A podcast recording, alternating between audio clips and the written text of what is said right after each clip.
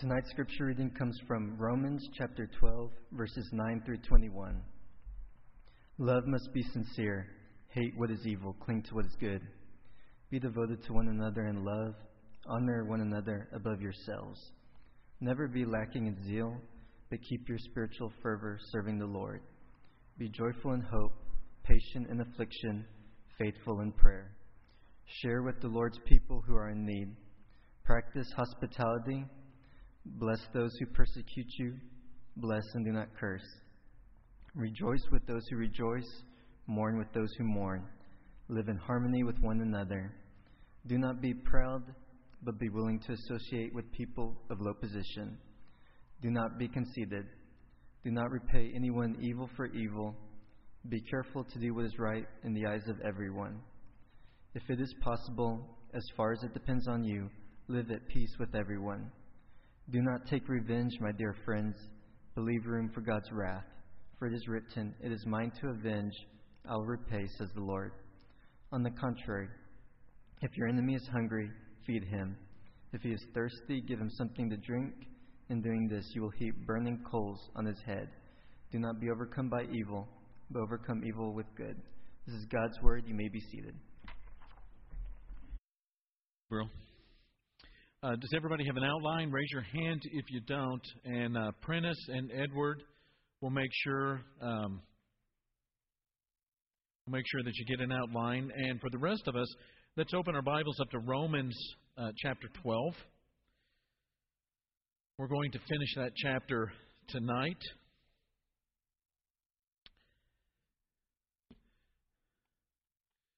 Let's begin with a word of prayer.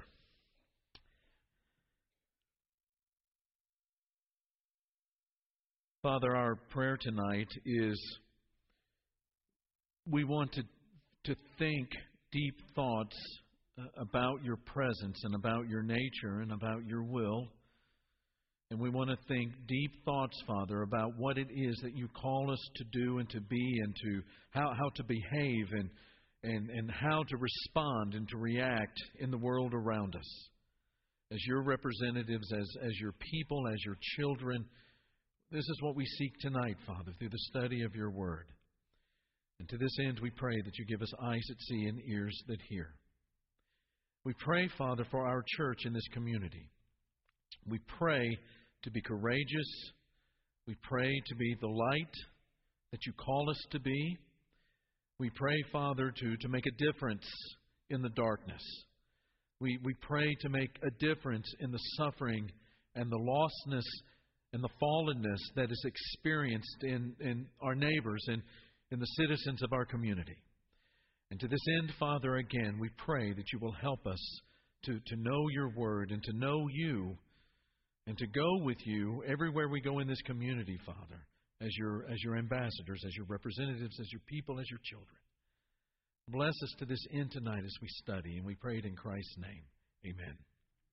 I want to begin with an excerpt from uh, uh, one of my favorite authors, uh, a fellow by the name of Eugene Peterson, wrote a book entitled "The Practice," uh, called "Practice Resurrection." And in this book, he tells the story of a young woman by the name of, of Judith who had an alcoholic husband, a drug a drug addicted son, and she kept her her family and, and really her own life together for years by attending 12 step program meetings. And when she was about 40 years of age, she had never entered a church up to that point. She was invited by some friends who were going to those meetings as well to, to come to their church. And she had never gone inside of a church building. She, she didn't know anything about the church.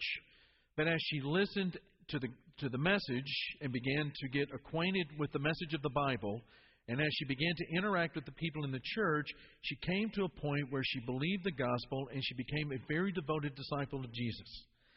Well, some some time after that, Eugene Peterson left that church and went off to uh, to be a professor of theology up in uh, uh, in Canada.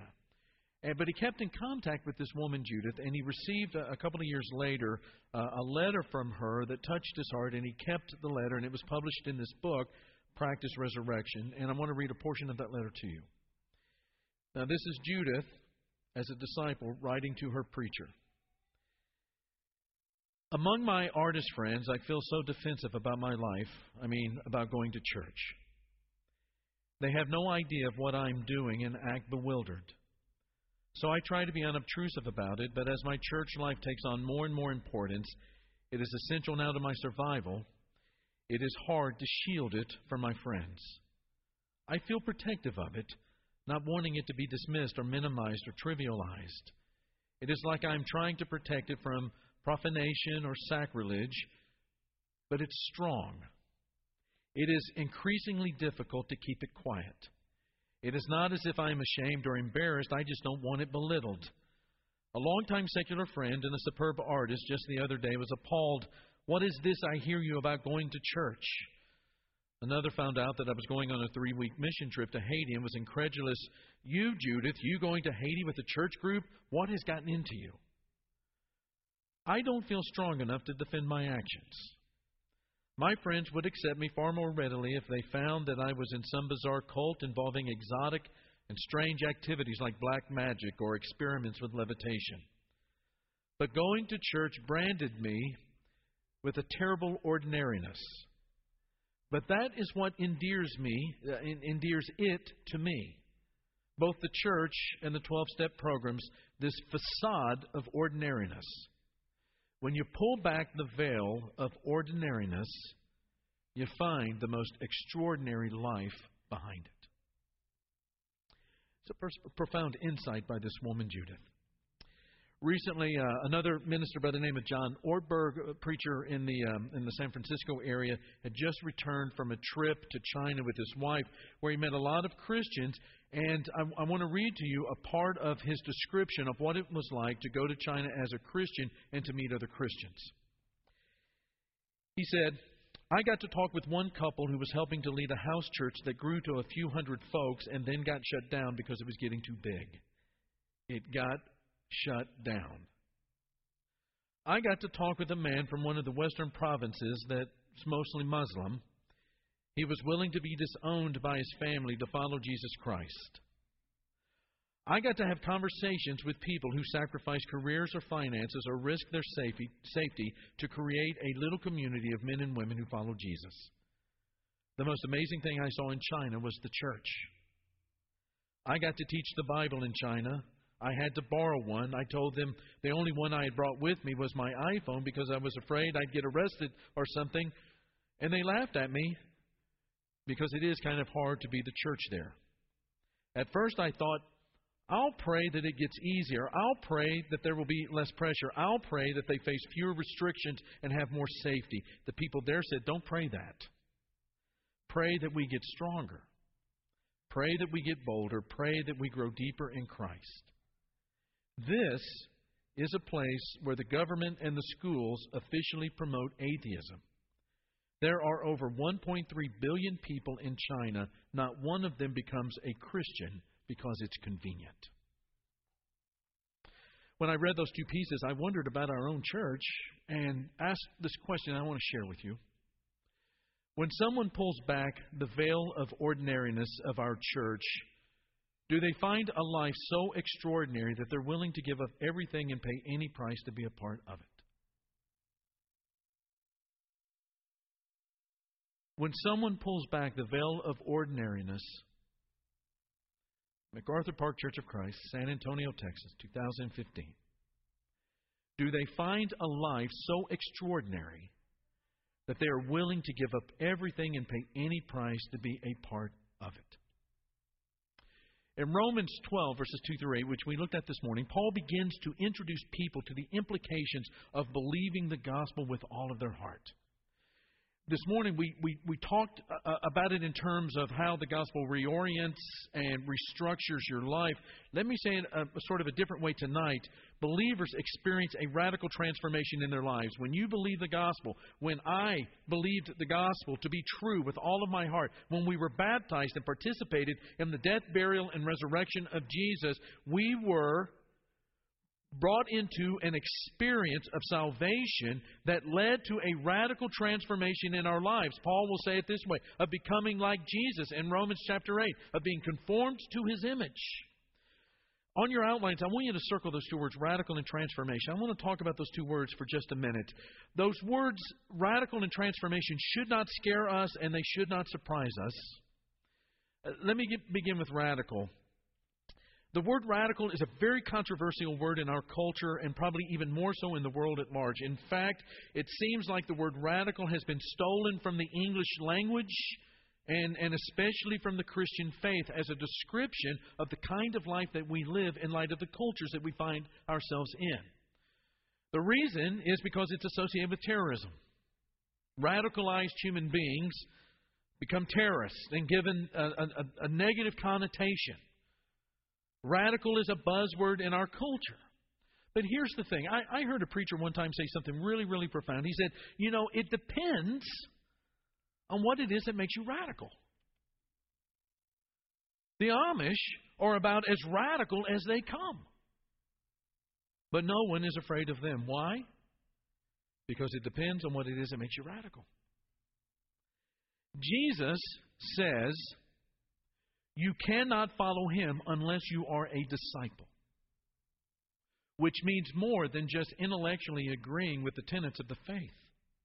It's very radical to pick up your cross every day and die to self every day and follow Jesus every day. But a person who has been radicalized by Jesus of Nazareth becomes exceedingly loving and generous and gracious and serving and kind and gentle and inclusive rather than exclusive.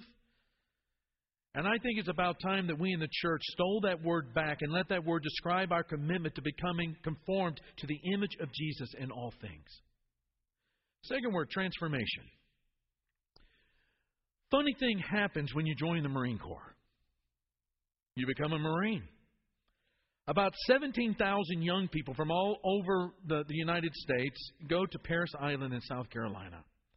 And these recruits are cut off uh, from the world at large for about 13 weeks and introduced to the culture and the lifestyle of the United States Marine Corps. And these recruits have to go at the very end of that 13 weeks, they have to go through a 54 hour simulated combat experience called the Crucible, which doesn't sound very pleasant. But at the end of that 13 weeks, they are very, very, very different human beings.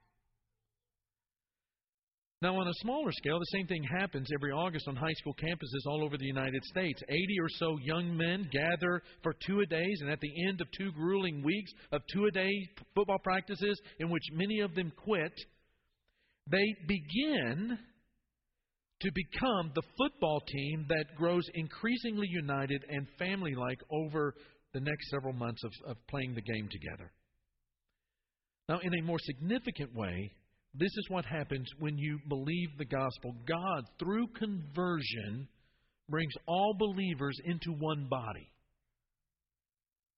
A body of disciples, a body of, of Christ followers, a, a, a body of Christians, a body of God's sons and daughters. Now, when you think about it, that is a tremendously lofty goal, but and, and how is it possible at the human level in light of all of the, the diversity?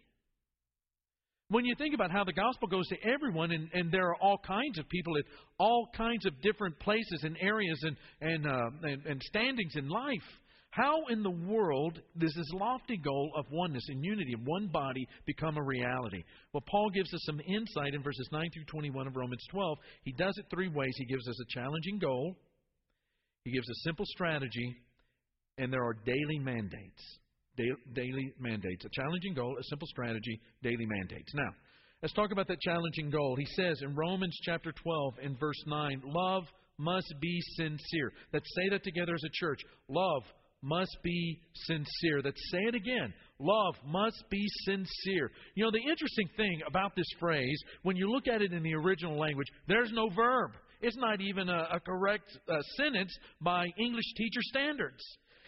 What it appears to me when I, I look at it, it appears to be a blanket statement that is saying literally, agape in all sincerity. In fact, that's how the REB translation of that text uh, puts it love in all sincerity.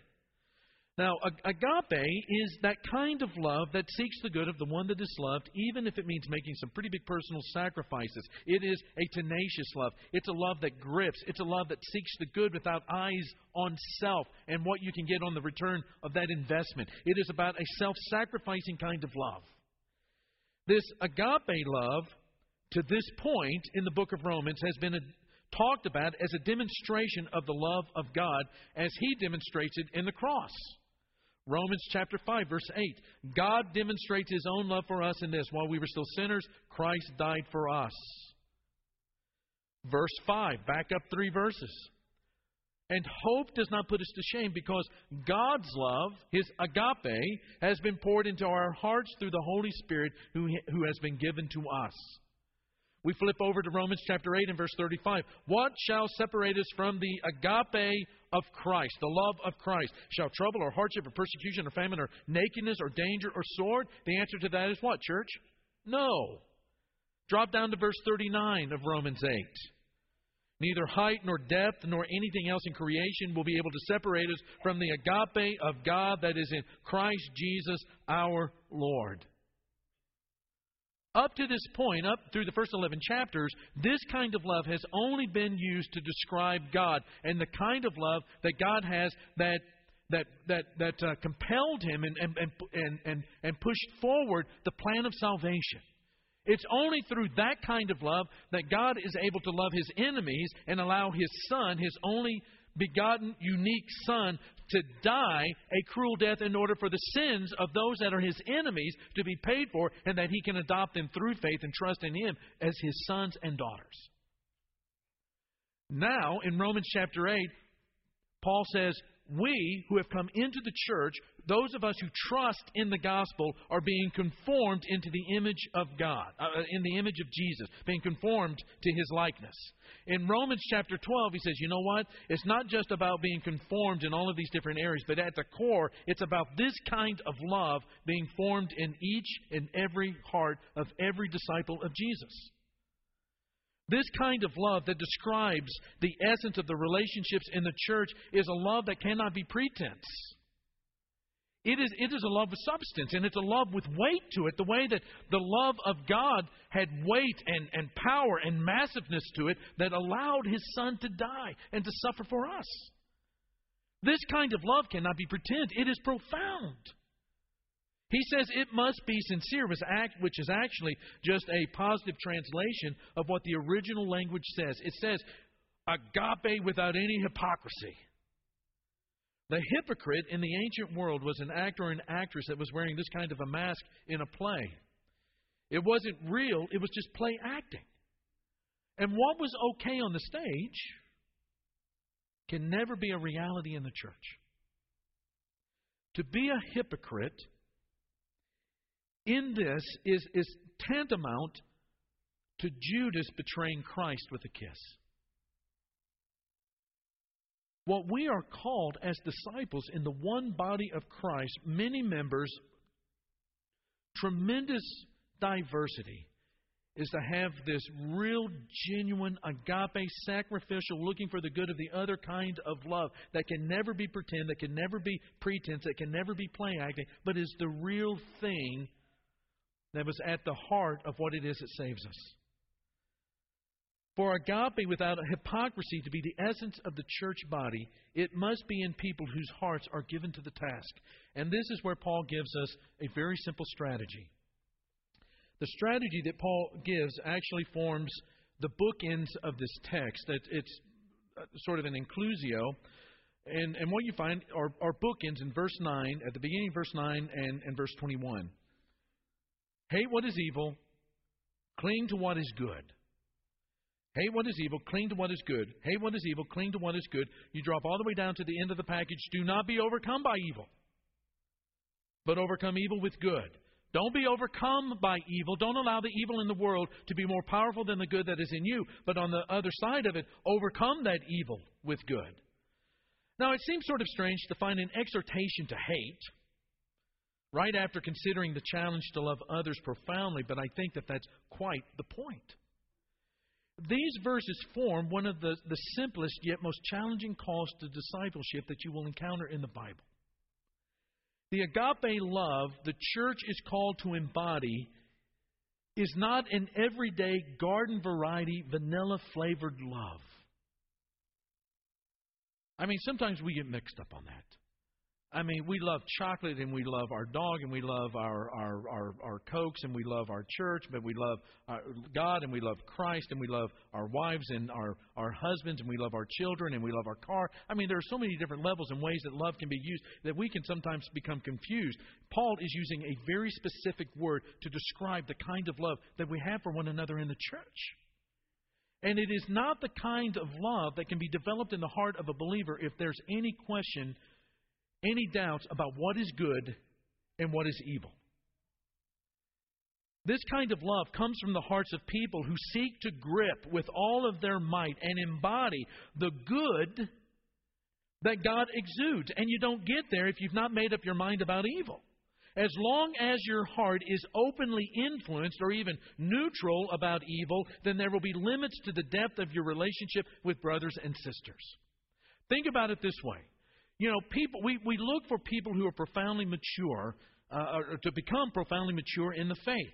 But as long as they are still enamored and in love and, and uh, uh, connected and engaged with things that are evil and, and eat away uh, like termites from the good that is in uh, uh, the gospel, then there are only you're only going to get so far. There's going to be limitations with how far you're going to grow because you're still shackled. There's still this evil that's that's that's changing you like a ball. The same thing is true with the love. As long as there's doubts about what is evil and there's still this engagement, you're only going to be able to get so far in this kind of love. As long as your heart is openly influenced by this, there's going to be a fence that's going to hold you back. Why?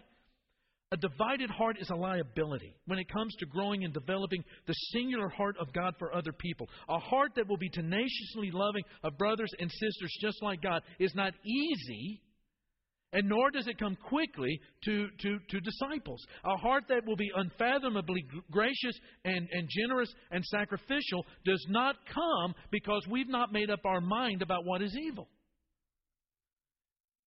And then on top of that, most of the evil that you're going to meet in this world is going to be in the form of another person. It's easy to love people who love you back, Jesus said in the Sermon on the Mount. Tax collectors, pagans, they get that. It's a return on the investment. But what about the brothers and the sisters that are hard to love? The call by Paul here is for people to observe your life and to see and to learn something about the gospel. That's why Paul says in Romans chapter 8, just as a reminder, in all these things, we're more than conquerors through him who what? Loved us. For I am convinced that neither death nor life, neither angels nor demons, neither the present nor the future, nor any powers, nor neither height nor depth, nor anything else in all creation will be able to separate us from the love of God that is in Christ Jesus our Lord. That's what it means to overcome evil with good. It's with the mindset of, of, of, of recognizing that there is a good that as a disciple that we are chasing down, that we are going after, that we are dedicating all of our energies to pursuing and becoming like. And not allowing that good and that love and all of that work that the Spirit is doing in our life to, die, to, to be diluted by the presence of, of evil desires.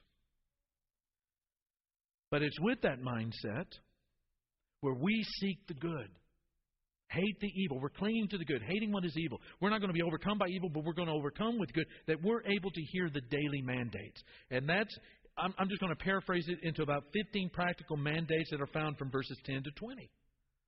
We'll end with this. He says, Be devoted to one another.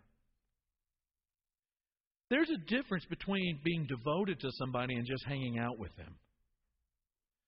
When, when Paul is talking to the church in Rome, he's talking, uh, you know, he's writing to a church. Remember the context. He's writing to a church that's really struggling with whether or not they, you know, Gentiles should be devoted to Jews and Jews should be devoted to Gentiles.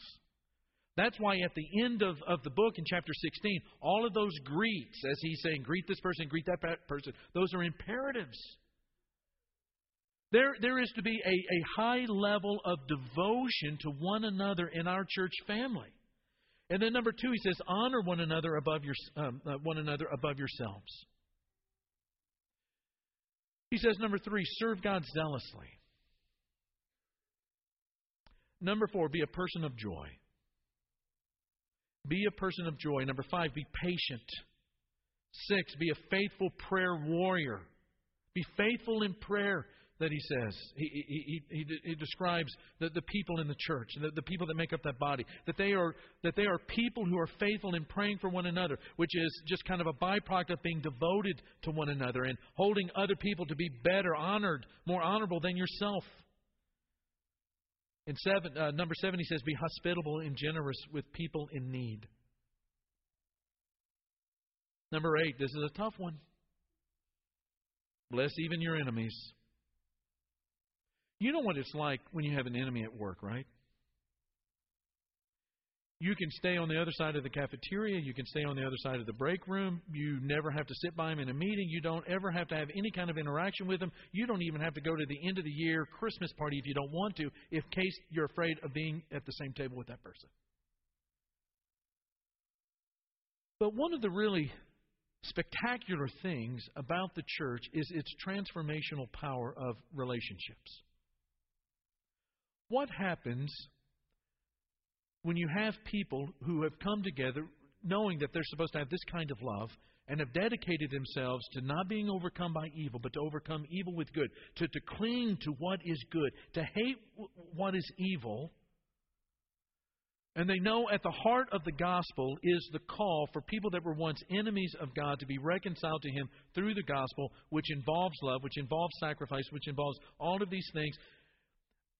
A very strange thing happens between people who are trying to live out these daily mandates, even with the people they don't get along with. A relationship with enemies ultimately transformed in the church. It's not like the office where you can keep your distance. You know, to, to keep your distance from somebody in the church is to, to bring disease into the body. You know, the older you get, sometimes uh, you, you feel pain in your body, and it, sometimes it feels like that elbow is just trying to get further and further and further away from your body, or that knee is trying to go in an opposite direction. Not so in a healthy body that has been transformed by the gospel. Number nine, rejoice and mourn with people who are rejoicing and mourning. That goes back to honoring people above yourselves. I mean, you know, when somebody goes through a tragedy, I mean, it's, it just seems like the all American thing to do to, to cry with them and to be upset with them and, and, and to think about them and, you know, good wishes and all those kinds of things. But how, how difficult is it at times for us when something good happens to somebody to be so happy that that good thing has happened for them? I think one of the, the tremendous markers in your growth as a disciple of Jesus is your ability to rejoice when good things happen for people. Number 10, you live in harmony. You live in harmony. Do not be proud. Number 11, do not be proud. Number 12, never be conceited. 13, be careful to do what is right. Number 14, as much as possible, live at peace with everyone. And, and number 15, never take revenge. Some years ago, I, I did a radio spot, uh, probably about five or six years ago, did a radio spot on KTSA, one minute spot, that uh, was basically saying, you know, revenge never gets you anywhere. Uh, basically, that anger that is heading towards revenge is sort of like a wolf that is actually devouring you and said basically, you know, revenge never solves anything. Don't do it. Don't do it. Don't do it. And you know, in a minute, try to be as profound as I can be in, in 60 seconds.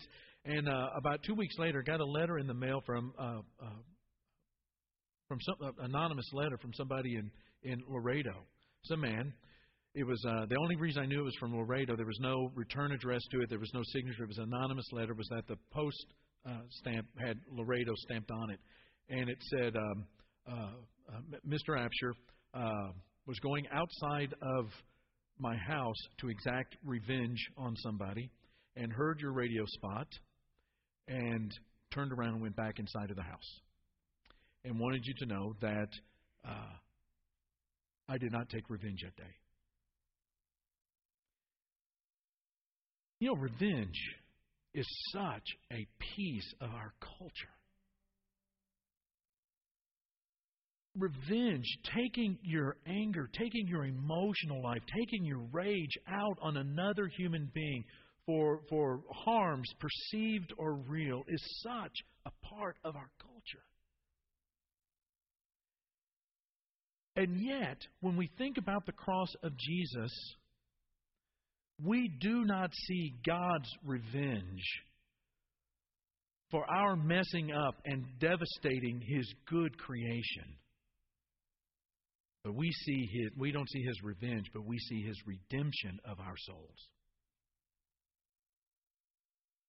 Seeking that good, seeking the redemption, seeking the reconciliation, seeking the, the, the, growth of that person in light of the gospel. That, you know, we see that all over Romans, and now Paul is saying that is exactly the heart of the disciple. That agape, that is the, the, at the heart of God, the God that authored our redemption, is, is the kind of heart that that God, with that kind of heart who authored our redemption, wants us to have in our relationships with one another. And that doesn't happen easily, it doesn't happen quickly. It only happens with people who have decided that they're going to hate what is evil and they're going to cling to that which is good. They're not going to be overcome by evil, but they're going to overcome evil with good. And every day, they're going to hear the mandate of Paul be devoted, honor, serve God, be a person of joy, be patient, be prayerful, never take revenge, never be proud, never be conceited. Pray these every day. Pray these every day. And not only will your life be transformed, but this church will be transformed even more so into the image of, of, of the face of Christ. We're going to sing a song right now. And there may be some ways that we can help you to, to, to come into a fuller understanding of a relationship with God and what that entails. Some of our shepherds are going to be down here at the front. Maybe this is the day when you say, I want to go in the direction of God. I don't want to go my own direction. I want to go in the direction of God. And I want to, whatever it is that, that is accomplished in the cross, I want to I want to receive that. I want to experience that in my own life. Well, these shepherds would love to have an opportunity to talk to you about that. Or if there are other needs that we need to be praying about, allow our, our church to minister to you tonight for the rest of us that stand, and let's praise God together. Angry words, oh let them never from my tongue unbridled slip. May the heart's best impulse ever check them ere they soar the lip. Love one another, thus saith the Savior. Children obey the Father's blessed commands. Love one another, thus saith the Savior. Children obey the blessed commands. Love is much too pure and holy, friendship is too sacred for, for a moment's reckless folly, thus to desolate and mar. Love one another, thus saith the Savior, Children, obey the Father's blessed command. Love one another, thus saith the Savior. Children, obey the blessed command. If there is anyone here this evening that needs to partake of the Lord's Supper, they may come forward and make their way to the room behind me as we close in song. Let our words be sweetly spoken, let kind thoughts be greatly stirred. Show our love to one another with abundance of kind words. Love one another, thus saith the Savior. Children, obey the Father's blessed commands. Love one another, thus saith the Savior. Children, obey the blessed command.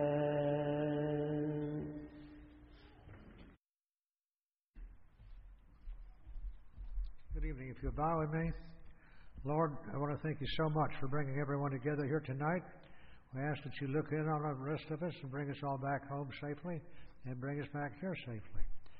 We ask that you look on that fine leadership we have in this church, continue giving them the strength and wisdom so that we may follow in your way.